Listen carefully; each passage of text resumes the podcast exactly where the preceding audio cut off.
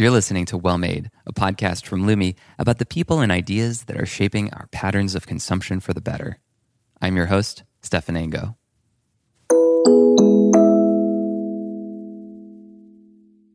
Wylie Robinson, welcome to the show. Thanks for having me. Glad to be here. You're the founder, CEO of uh, Rumpl. Maybe people have seen your your blankets and other products out there. I like how your navigation is like blankets, not blankets. Makes it really easy for people to understand what you sell. yeah, we we definitely try to do that so that blankets are are sort of the clear thing that people identify right when they come to our website. But what Rumpl does is we take a lot of the materials that you typically find in outdoor gear and activewear and we apply them to an everyday blanket and a couple of other adjacent accessories, but largely the business is focused around blankets. And so, like to give a visual in, in people's minds, it's, I mean, to me, I actually just got a package from you. I haven't opened it. It literally came like 15 minutes before we started recording. Oh, perfect. Uh, so I haven't looked at your blanket yet. I, I, have to unbox it live, maybe, but it could be a little noisy for people. Um, it's it, from the photos I've seen, at least, it's kind of reminiscent of like, you know, the material you would see on a sleeping bag, or maybe like one of those um, Patagonia like puffy vest type of things. Yep, that's exactly right. Is it down or is it some other? What's inside? We've got a couple different fill types we have two synthetic insulations and two natural down fills. One is a sheet insulation, and that's in our original puffy blanket. We also have another synthetic that we've developed actually uh, that's called Nanoloft, and that's a cluster fill that's that's really similar in drape and hand feel and packability to down, but it's made entirely with post-consumer recycled content. And then we have two down feather. We have a duck down and a uh, goose down and those are just varying degrees of packability and warmth and price, of course, as well. And why is that form factor of the blanket something that I, don't know people hadn't tried until until recently? You know, actually, the uh, really similar product to this has been made before, um, and it's been made by some of the larger outdoor brands. And they actually made it originally. At least the, the story I've heard is that a number of these brands have made similar product for they're like most elite alpine athletes. So if you were, you know, climbing K2 and you didn't want to take your boots off at night, you would wrap up in a blanket versus uh, stuffing yourself in a sleeping bag. So the product existed, but it just really hadn't been marketed to general consumers in the way that we have.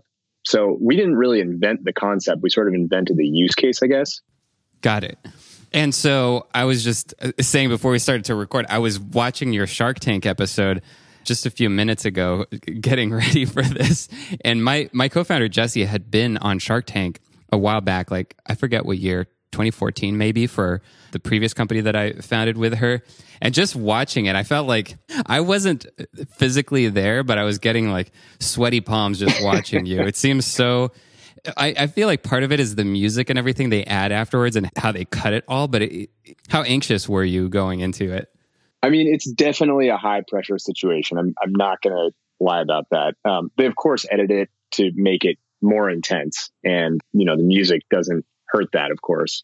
But it's pretty intense. I mean, it's the way that I've described it to people that have asked about it is it, it felt more like I was actually managing a conversation with a bunch of people than actually pitching my company. Hmm. Um, you know, the sharks are kind of like all talking at once, interrupting each other. It's almost like they're sort of vying to to get airtime.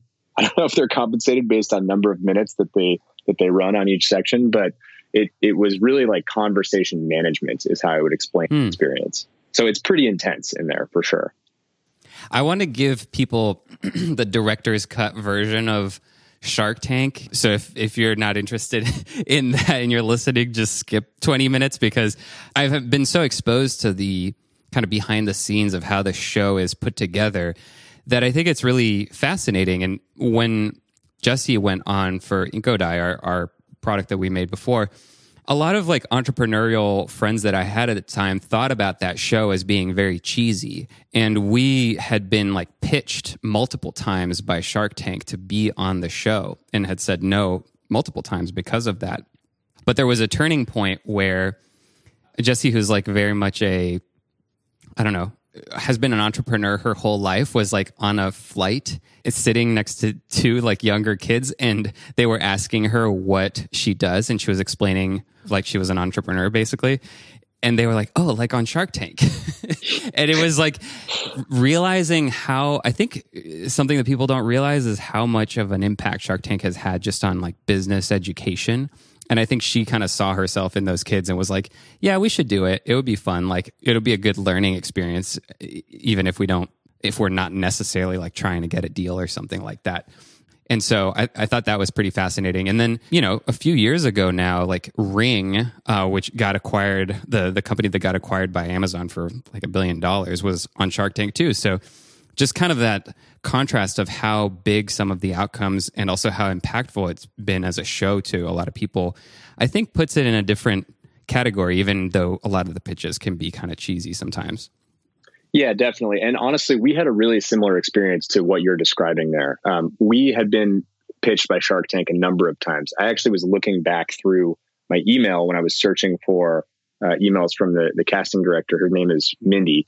And I actually had an email from her back in 2016. So, same thing. It was like wow. four years yeah. ago.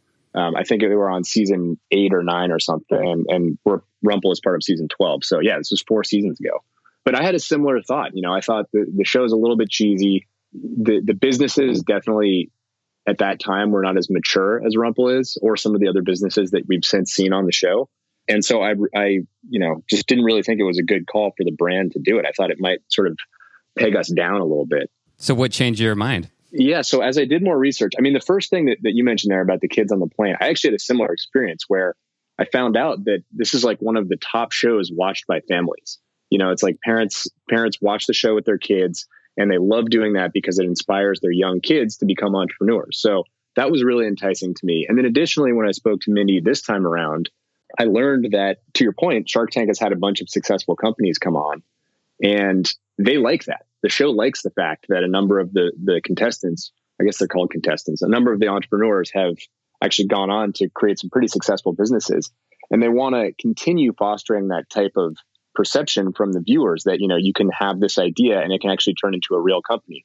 So they were targeting more businesses that were to some degree of maturity already to to further prove that out and so you know if you watch this season there's a bunch of companies on there that have been in business you know six seven eight years there was one last week that was doing like 30 million dollars in revenue it's called chirp hmm. and so I, I i sort of thought about it and it's like well this actually it legitimizes the show a little bit. It legitimizes Rumpl as one of the one of the businesses that's you know part of that like mature kind of standout brand that's that's shown in the show. And um, I just thought it was a good opportunity. It's huge exposure, and I just it didn't feel as cheesy to me anymore. You know, now that there have been a number of companies that have actually gone on to be successful, I thought it made sense for us. Another thing that I, I just remembering now is that right before um, we did it, there was a change in the setup because it used to be like six or seven years ago that ABC would take a cut of the every company no matter what. And actually, I think like the story was that Mark Cuban was going to leave the show if they didn't change that. So that's a part that I think is uh, kind of fascinating. I mean, this is a thing that I think is is interesting in terms of what is real versus what's not about how the show is presented.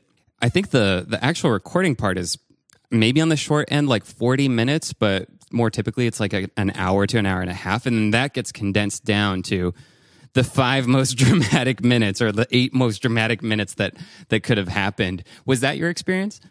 Yeah, definitely. I was I was actually in the tank for 90 minutes. Wow. And yeah, they they whittled it down. I think the the um, actual runtime of our segment was about eight minutes or so. So yeah, they they whittled it down a lot. And there was a lot that was discussed on the show that obviously isn't shown. Generally speaking, I'm pretty happy with it. There's a couple things that are that are you know over dramatized for sure, but um, overall, that's pretty much what happened.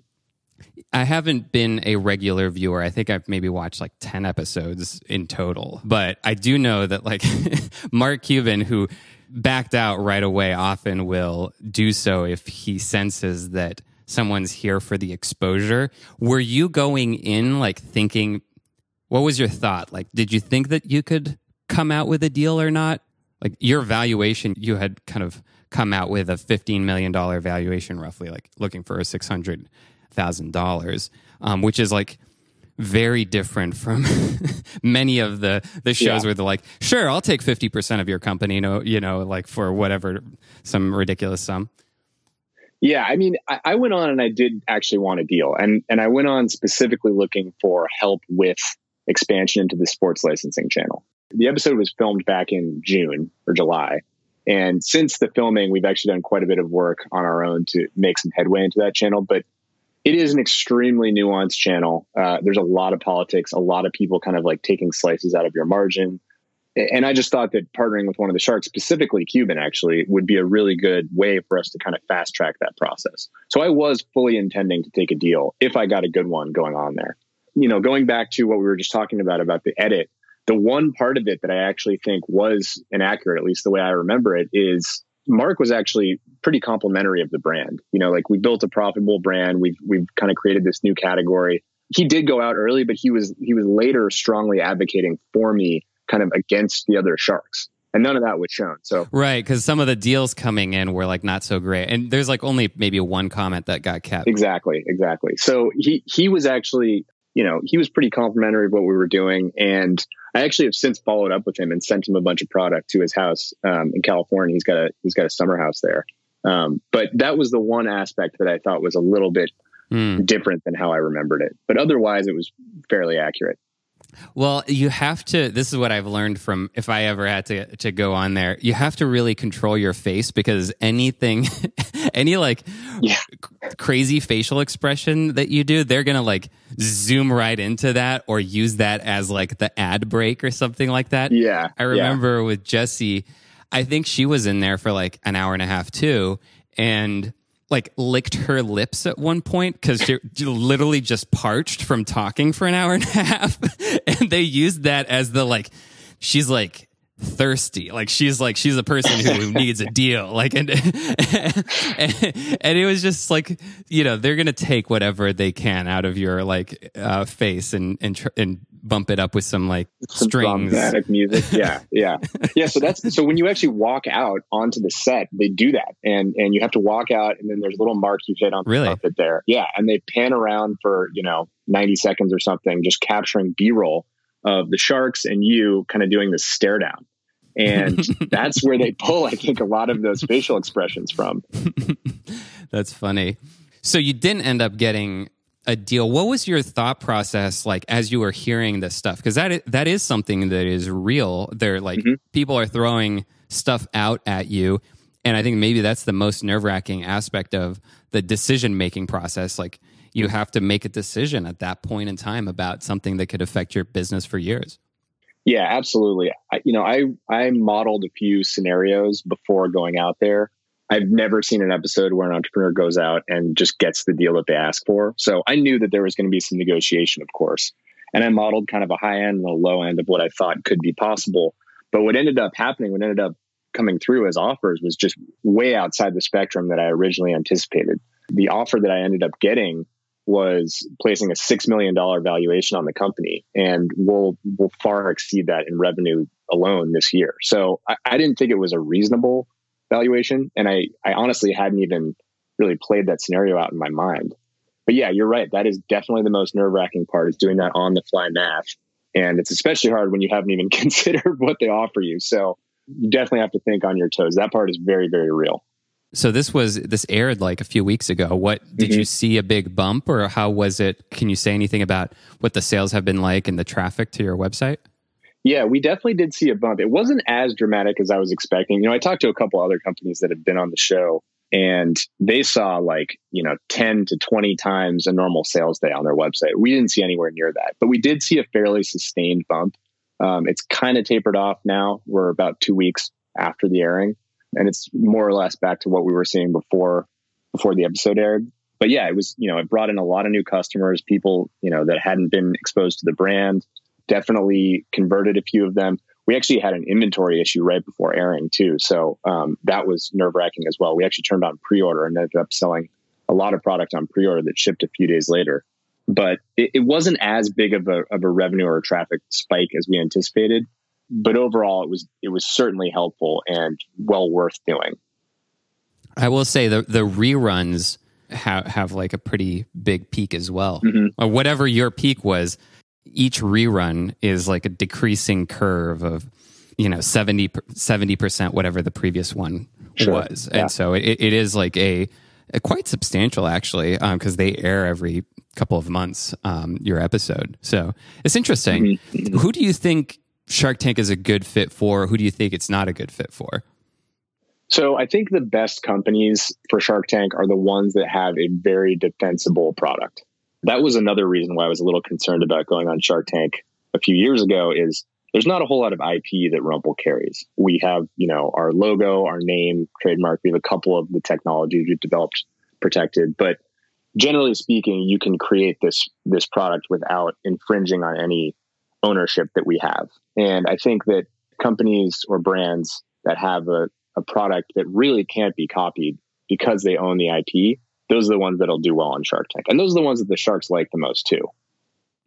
Yeah, that's interesting. And what do you think of the strategy of just going there for the for the ad basically? Like, you know, if you're getting pitched from these casting directors, do you think there's a benefit there? I mean, it's it's not a bad advertisement. You know, I think 5.7 million people watch the show. You should go on the show with an intent to do a deal, to actually want to do a deal. Yes. Yeah, because they'll see through that. For the, for the fans also uh, of the show, yeah. like you got to create some. It is still, it's still drama, and so you have to create some drama. Yeah, yeah, and and the sharks will see right through that. You know, on on our episode, Cuban called that out as as he thought it was BS that we were going on there because we have a good cash balance and everything. But mm. for us, it was because we saw a lot of challenge in expanding into this new sales channel of sports licensing. So that was the reason for doing it. I definitely think you you should go on wanting to do a deal. Now, that being said, if you don't do a deal and you get the exposure, that doesn't hurt either. In our case, the additional revenue that was generated through the through the um, airing was probably fairly comparable to the deal we were looking to make anyway. So, not doing a deal kind of got us what we needed anyway. I don't know if that could be said for other companies, but if your episode airs, you are going to get a bump in sales and a bump in traffic and new customers and everything. Yeah, especially if you have a product that someone can go to the website while they're watching the show and buy it. You know, I've seen some like apps and things on there sometimes that don't seem like they would work as well just because of there's there's a little bit of that like instant purchase kind of thing mm-hmm. that makes it work really well for some companies more so than others. Yeah, I mean, we saw the traffic come in while the episode was airing. So live in that moment, people were going on their phones and shopping. Yeah. And I think service or an app or something, you're probably not going to get that. Yeah.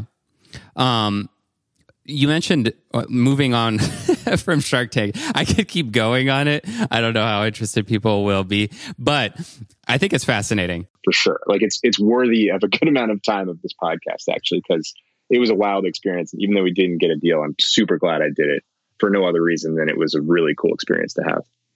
Yeah, and and just even kind of on a meta level of understanding all of the the aspects that go into this. Um, like for example, one thing that I was particularly involved in is we had packaging for our for our product, and it was sort of this like inception thing because we needed to get artwork uh, approved. All of the like anything that goes on the air has to be fully uh, have, have like all the releases for it. So on our packaging, we had someone wearing a T-shirt who had a photo on the T-shirt. So we needed to get approval for the graphic design of the packaging, the person who's on the packaging, the photo who's that's on the person on the pack on the on the shirt on the packaging. It was very uh, meta. Um, so there's all kinds of like interesting details that you never think about that go into this. Oh yeah, going into a little bit of, of what you mentioned actually around the IP, I think that's a very fascinating thing because you mentioned this at the outset that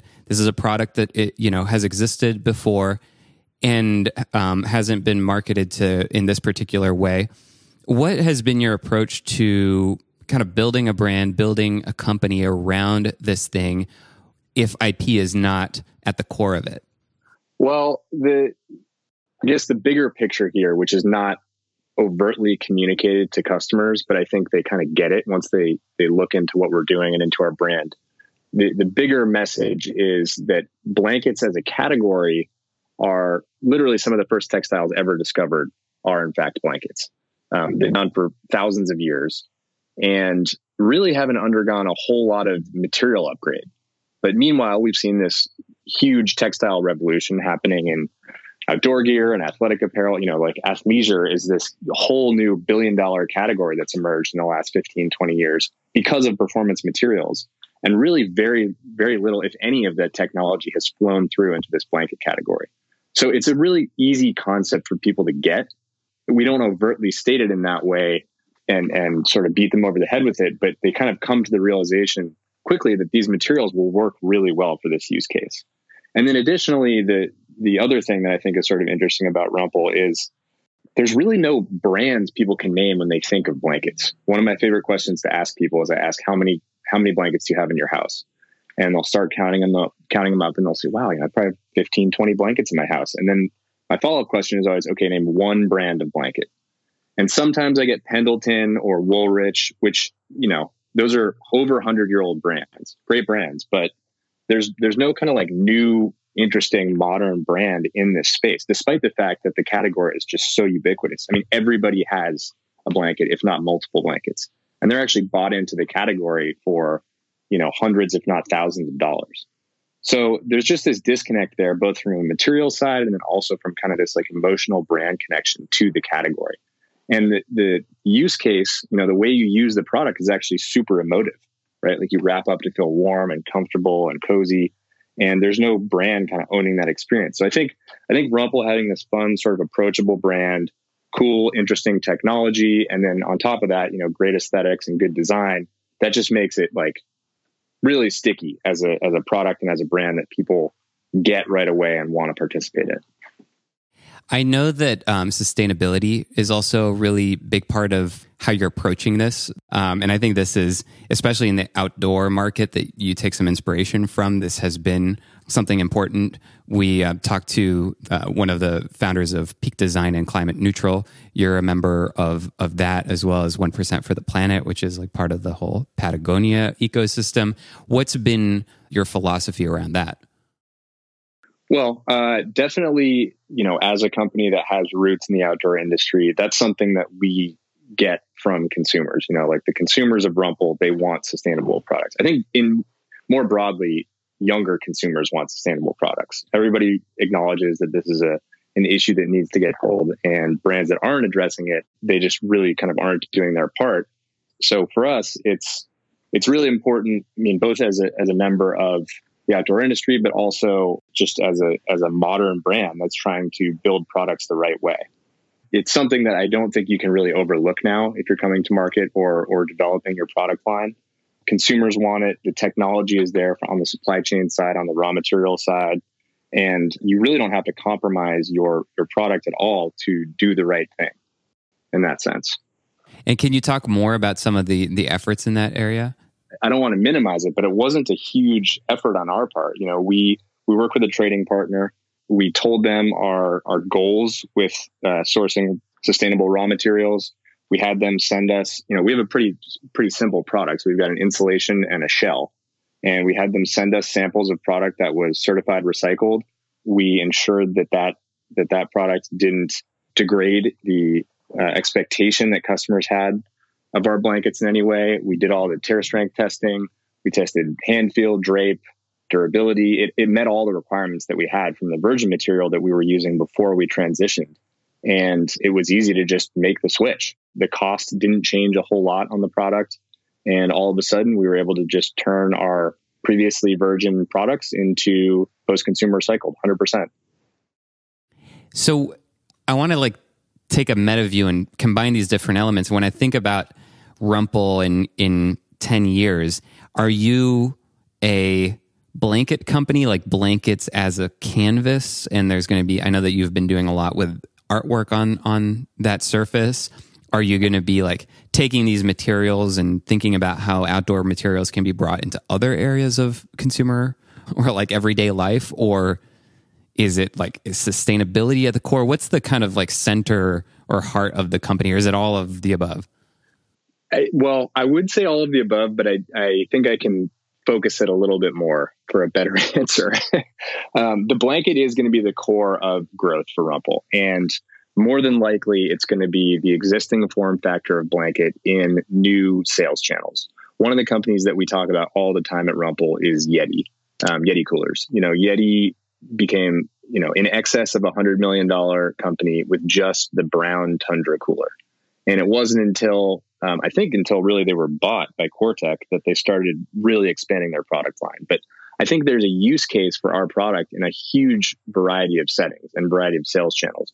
You know, we've talked a little bit about sports licensing. That's a big opportunity for us. Hospitality is a big opportunity. You know, we we have very very small footprints abroad, so international markets are big growth opportunities for us. So certainly continuing with what we're doing and expanding sales channels is a big priority for us. To the other point you mentioned about bringing performance materials into other homeware form factors, that's definitely something that's part of the sort of like original DNA of the brand. We actually started the company um, with this idea of building out a category that we called active homeware. And we actually still have that term trademarked. But the idea is most homeware, you know, blankets, bedding, sheets, towels, robes, slippers, furniture, and everything, it uses relatively low tech materials. There's actually some interesting companies that have since come out that are doing similar things with performance materials. There's a company Ruggable now that uses like a DWR treatment on their materials so stains don't stick to it. I mean, you could imagine furniture that's got coatings on it that actually repel stains and liquids so you could never stain your couch. We're not going to proliferate our SKUs that broadly, but I do think that there's room for Rumpl in the way we think about indoor and home products using these performance materials that has some legs. So we're we're trying to stay focused right now and really focus on the blanket category. But you know, in, in talking about ten years, there's certainly the opportunity to expand with the same design philosophy into some more product categories. Uh, something that you mentioned on Shark Tank was that there were like 15 other companies in the world that have like similar kinds of products. How do you differentiate yourself when someone is trying to make a decision about buying something like Rumpl? Yeah, so the, there's a couple ways. I mean, the the first is sort of an obvious one, and it's just product quality. We are hands down the, the best quality in this category. And there was a, a Wirecutter like roundup of all the best outdoor blankets a couple years ago, and they reviewed you know 15 or 20 of these of these blankets, and Rumpl actually got number one and runner up. So we got the best quality for our original puffy blanket, and then our down puffy blanket was the runner up. It's the more expensive version of what we make it's about twice the price. But top two there is like pretty definitive review, in my opinion, for the best in class of the category. So that's sort of the first way that we stand out. The next is is breadth. So we've got by far the the widest array of styles and prints. We treat this category like fashion in a sense that we come out with new seasonal prints twice a year. Um, we have a spring, summer, and a fall, winter season, just like an apparel brand might. And so there's a lot of like newness and freshness that we talk about each season. And then additionally, I think that that consumers resonate with the focus. You know, like there's there's a lot of companies out there now that are doing really well just making one thing. And I think consumers like the idea of brands specializing in certain areas and being experts in that. And Rumpl is the only company that just focuses on this outdoor blanket category. It is interesting uh, because of how the direct to consumer market has evolved, there's been more and more companies that you know it's it's really hard to tell if even is a company. There's been this term micro brands. There's a great article, and I'm I'm forgetting um, the name of the author right now, but about some of these companies that sort of emerge where you know you can build a company with like two people using all of the different gluing all of the different tools together like you know your Shopify website. You've got some some stuff uh, being drop shipped from from China, and so really it becomes something that is like, what is this company? If like the direct to consumer kind of vehicle allows for something to come straight from the manufacturer to the the consumer and really all it needs is a little bit of like branding around it how do you differentiate yourself and something like quality is interesting because that's almost like a third party validation like you need like you said that guide or mm-hmm. Wirecutter type of thing to say this one is like better stitched or it's got this extra thing that helps someone who's doing research make sure that they're getting like the highest quality. It's hard to if you're in an Instagram ad type of context, for example, it's hard to make that case in a way that's not going to make someone skeptical. I guess um, is that some? How do you think about that? Well, you're right. I mean, n- now is a great time to start a company. There's a lot of services you can stitch together and, and they span the entire gamut, right? Like logistics, product creation, customer service, web design, legal. I mean, everything can be outsourced. Rumpl is, is a really small team. Um, we actually only have one person working in our product department and he manages our trading partner in Asia. So you're right. It's, it's, it's incredible how you can kind of stitch things together. I think that that companies are successful when they do a couple of things. I mean, one, they need to identify a need and and develop a a good solution for that need. Um, in our case, we thought that blankets just don't really do that well outside right now. Wool blankets were kind of like the only semi suitable thing for outdoor use, and they pick up debris and leaves and all sorts of junk when you get them on the ground. So they just didn't really work that well. So we thought that sleeping bag materials would work really well for this use case.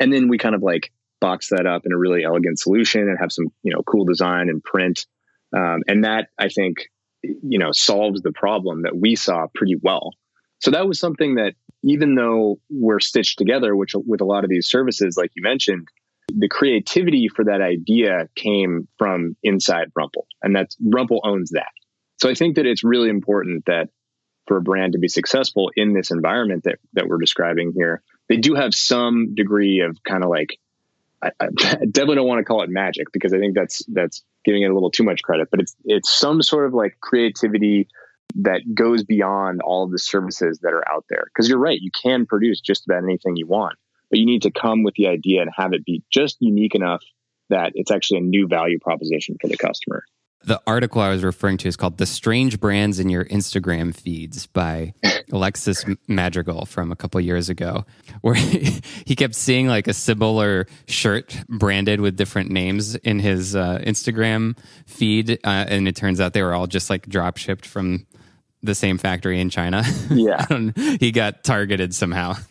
There's a great article that came out a couple months ago. I shouldn't actually say it's great because because uh, Rumpl is slightly maligned in the in the article. Is this the Bland's called, article? Yep, yep, that's yeah. the one. And I, I, you know, it's to, it's so spot on. I, I actually wrote a letter to the the author of that, and I just said, "Great article."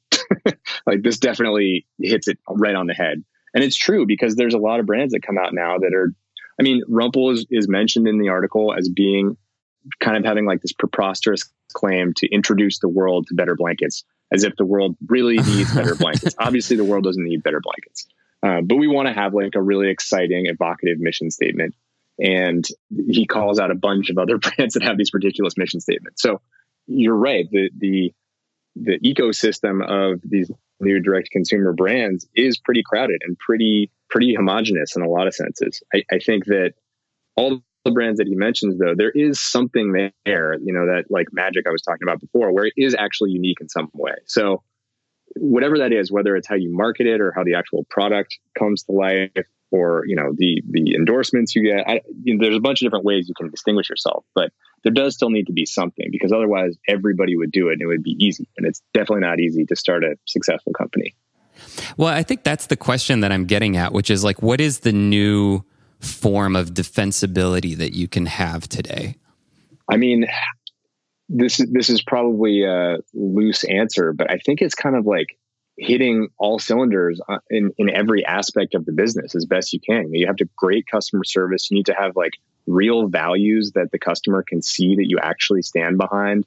You need to have great product. You need to have great service. I mean, the the product needs to get there as it is described on time, quickly you know, for us, like building great partnerships has been really key. I think that one of the reasons why why some of the competitors to Rumpl haven't been as successful is just they aren't able to access the the partnerships and collaborations that we've been able to for whatever reason. I'm not sure whether it's because they're not trying or they just don't have the right brand positioning for people to want to work with them. I'm not quite sure, but th- there's there's an aspect of performance that you kind of need in like every aspect of the business for it to be successful. And I think that you can't really isolate one specific thing and say that if you do this, you'll be successful. Um, because you know you can't do one thing really well and then completely fall short in other areas because customers will, you know, they'll they'll jump ship if you do that. So I'll put I'll put a link to this tweet in the show notes. But um, someone on on Twitter was saying basically what you're saying, which is there's there's this list of ten different things. As a startup, you can maybe have three that you're really strong at. This is the the list that he gives is brand, team, product, service, supply chain, audience, distribution, IP, and technology. And like, I think you can plausibly make a successful brand or successful company out of any of the combination of those three, but it might be different. Uh, it may be harder in some ways than others. Or which ones do you wish you have? You can't fail at any of them. You have to do at least, you know, yeah. good enough in all of them, and then be really, you know, really highly skilled in maybe three. Yeah. What are some of the the other areas that you've been exploring in terms of continuing to create differentiation? You mentioned um, kind of the athletic apparel. I, am think I'm guessing you're you're meaning like having various branded per sports team. Is that kind of what you have in mind? And, and where does that take you as it relates to some of the other kind of like how the blanket can be a canvas for art and other things? Yeah, that's right. So it, w- it would be, you know, essentially a rumpl blanket that you see today, but with a team logo on it. And the reason why we think this is a, a good move is the use case is just so perfect. I can't, I, I, grew up in San Francisco and I can't think of how many times at the time it was Candlestick Park, but you go to Candlestick Park and it's like 85 degrees out, middle of the day, right. and then the fog rolls in and it's freezing. And everybody's wearing t shirts and shorts and everything. And then, you know, you're forced to buy like a $200 varsity jacket or something at the concession stand and you probably don't want to be making that purchase. Mm-hmm. But like, there's just this perfect use case for the product at outdoor games. And I don't necessarily just mean pro games. I mean, you know, you could go all the way down to like little league and, you know, parents standing on the sidelines of their kid's soccer game. It's just a perfect use case. So we, what we, what we did in thinking about expanding into this channel is just thought first about the, the experience that the, the person is having and how our product could actually really help them um, in that situation. So yeah, the idea would be to put team logos on Rumpls and start probably with leagues that fall into season with when the use case is best. You know, probably like NBA wouldn't necessarily be an initial target for this expansion. It would probably be more like MLS or NFL. You know, NCAA would be would be an easy one to pick off first. Not easy, but an easier one to pick off first. And it's just a really big market out there. You know, like the the challenge for us is going to be SKU proliferation. And if you enter any league, you kind of have to have all the teams available. So we've kept our SKU count pretty low to date. And I think that that's the thing we're going to have to solve for with this expansion is how to be really strategic about our buys and figure out which teams are going to be important for us um, and which leagues are going to be important for us. But the customer experience is the thing that we started with to identify that this is a great opportunity for the brand. Yeah, it's a fascinating um, area that I have never really thought about. I, have I've definitely been kind of on the sidelines watching the wide variety of different startups and companies that have been built in the customization world, which is another kind of not quite the same but related like especially with the amount of possibilities that digital printing offers nowadays uh, that you can go into some of those areas more easily i'm guessing with rumpl you'd probably have to like print it before you um, assemble it. Uh, it would be harder to do like post uh, post printing. Yeah, that's another area that we're trying to solve for. The big thing with that is people that come in wanting custom embellished product, they want a really short lead time. You know, they want it to be like two weeks. And, you know, I mean, this time of year, especially in November, we just get a ton of inquiries that we can't fulfill, unfortunately, because um, people want them as like holiday gifts or you know to give out to their staff or to their VIP customers or whatever it is. And we just can't service them because of the lead time right now. So that's that's something we're trying to solve for right now is develop a process where we can do a screen print on a blank or maybe just a screen print on the stuff sack and actually fulfill some of those orders. But you're absolutely right. It's a huge opportunity. Um, and with digital printing it's become an even bigger opportunity just because you know employers want to get their staff gifts or people want to get things customized. What was your thought process in terms of building out these different channels? Um, you've mentioned a little bit about retail. I think that's a, retail and wholesale is a really interesting area to dive into as well. But thinking about direct to consumer, wholesale, retail, you know, B two B sales. Uh, I'm guessing with some of these sports licensing deals, that would be another channel altogether. How do you think about how you're allocating your resources towards all of those different things? Yeah, that's that's really the toughest part, honestly. And you know, we've had thoughts about going into sports licensing for years and just held back because to your point, it just takes a lot of resource. You know, we you probably need a dedicated channel manager. You probably need a product line manager that's managing all those SKUs I was mentioning. So we've just we've just decided to stay really focused in, for the most part, outdoor and kind of adjacent outdoor channels. You know, snow, a uh, little bit of surf here and there, but mostly like camp, fish, run type specialty outdoor shops um, is is where we're sold, or at least those are the sales the sales channel we focus on. And the way we think about expansion is is exactly what you mentioned. It's just like how much energy is this going to take? Do we have enough resource to support this? Because there's nothing worse than you know experimenting in a channel and then being unsuccessful and kind of closing that door for the future.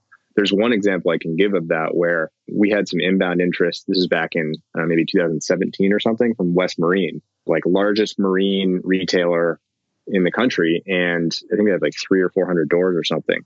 And we jumped on the opportunity. We thought, okay, this is great. It's big purchase order and, you know, a lot of distribution, big footprint, but we just didn't support the channel well enough and the sell through was slow and there was just, it was just a one time order. And what we don't want to do is do that for entire verticals, you know, like entire consumer groups that could actually be pretty legitimate sales channels for us. So if we ever get interest like that from a channel that we haven't been selling in previously, we really look at it and consider it. You know, right now, one of the ones that we're getting a lot of interest for is patio. Everybody's at home and everybody's spending a lot of time outdoor, you know, in their backyard or on their decks or whatever. And Rumpl's perfect for that. So it seems like an obvious choice, but we just want to make sure that we can support it with the right content, the right sales programs. You know, in store fixturing is a big deal for us too. And so just making sure that that stuff is all kind of supported, that's what goes into the decision for us if we want to expand into that channel we're sitting here in uh, November. We're, I guess, you know, seven, eight months into the pandemic. Um, what was the impact of that in terms of your relationships with some of these partners? And like, I've seen like conflicting stories about how well, you know, the travel market was obviously down a lot, but then, you know, maybe some outdoors things were doing better. Um, how has it been as a year so far and are there any lessons that you're you've learned from it just over the past several months mm-hmm.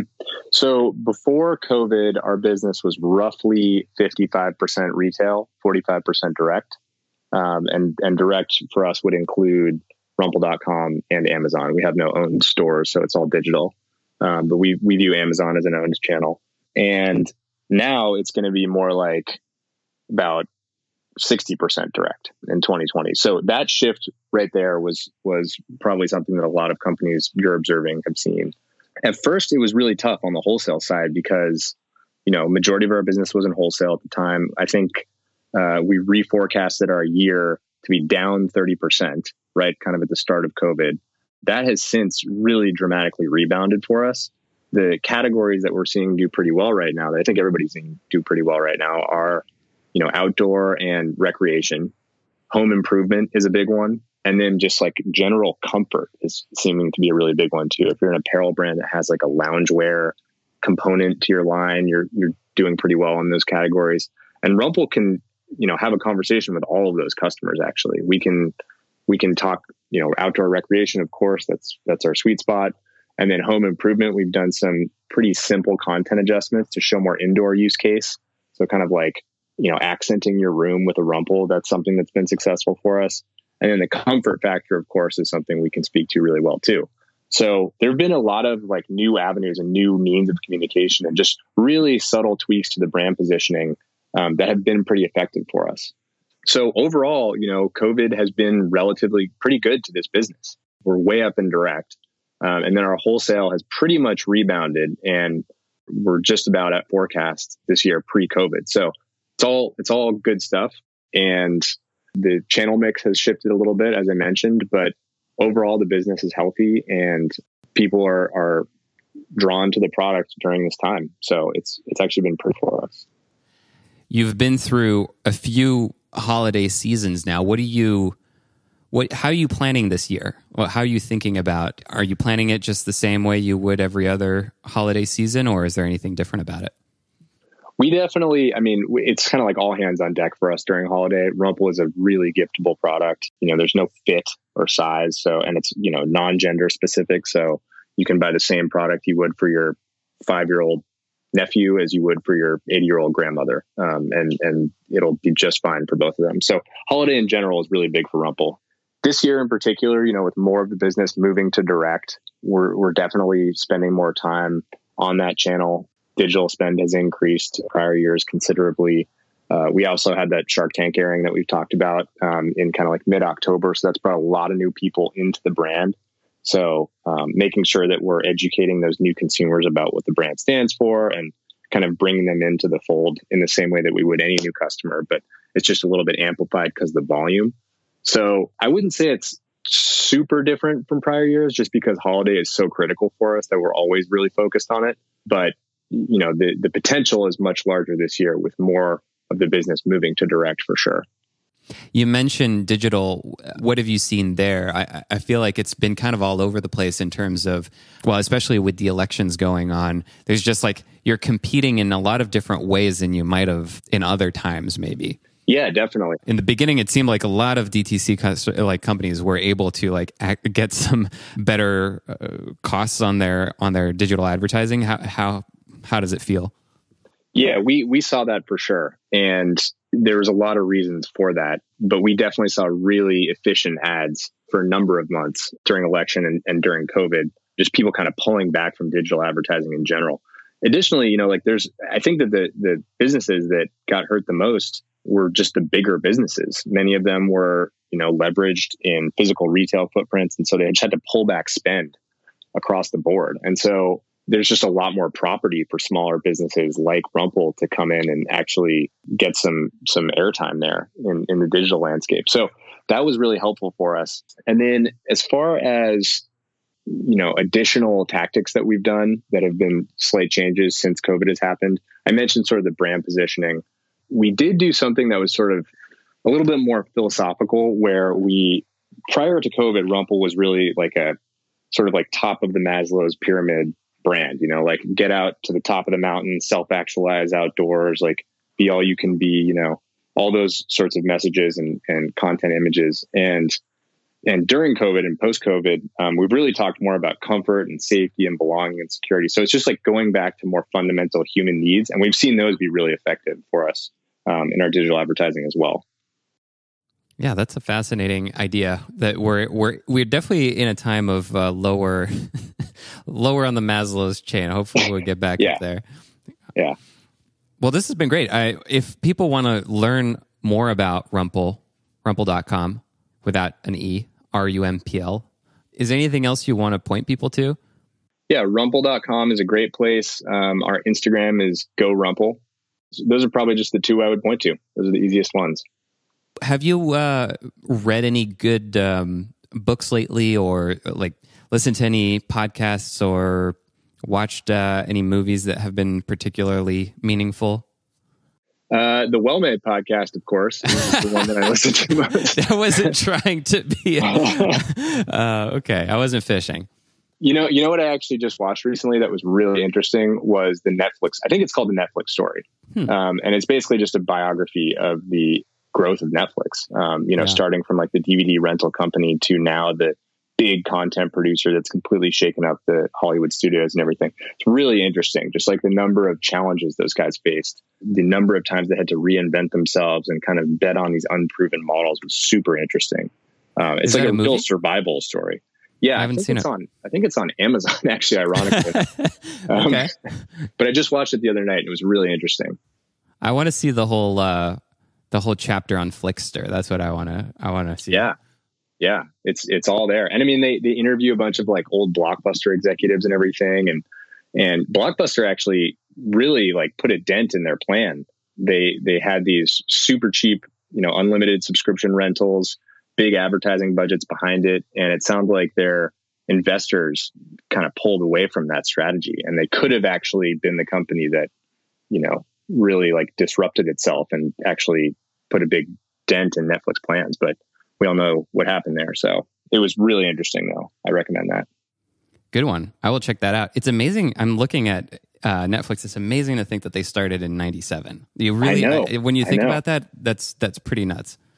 It's totally nuts, and it's super amazing too because, as I mentioned, like they've reinvented themselves so many times. You know, the the Netflix of '97 was just completely different than what we see now. Yeah, and it seems like it's this new, fresh company because they've had to reinvent themselves. Yeah, '97. I don't even know if we had. Um real player like that, that the original streaming stuff that was created is probably like early 2000s and and even then there was that was still the dvd era well i will have to check that out thank you Wylie it's been great um, i really appreciate you uh, coming on the show yeah thanks so much for having me i really appreciate it thanks for listening if you enjoyed the show if you got something useful out of it i would love to hear what that was consider writing a short review, could be just a sentence long, by going to iTunes and searching for Well Made. I want to hear it all. I want to hear good, bad. I want to hear your constructive criticisms. I am just trying to make this show as useful as possible for you. So tell us what you think. That is the very best way that you can support the show. Thanks, and see you next time.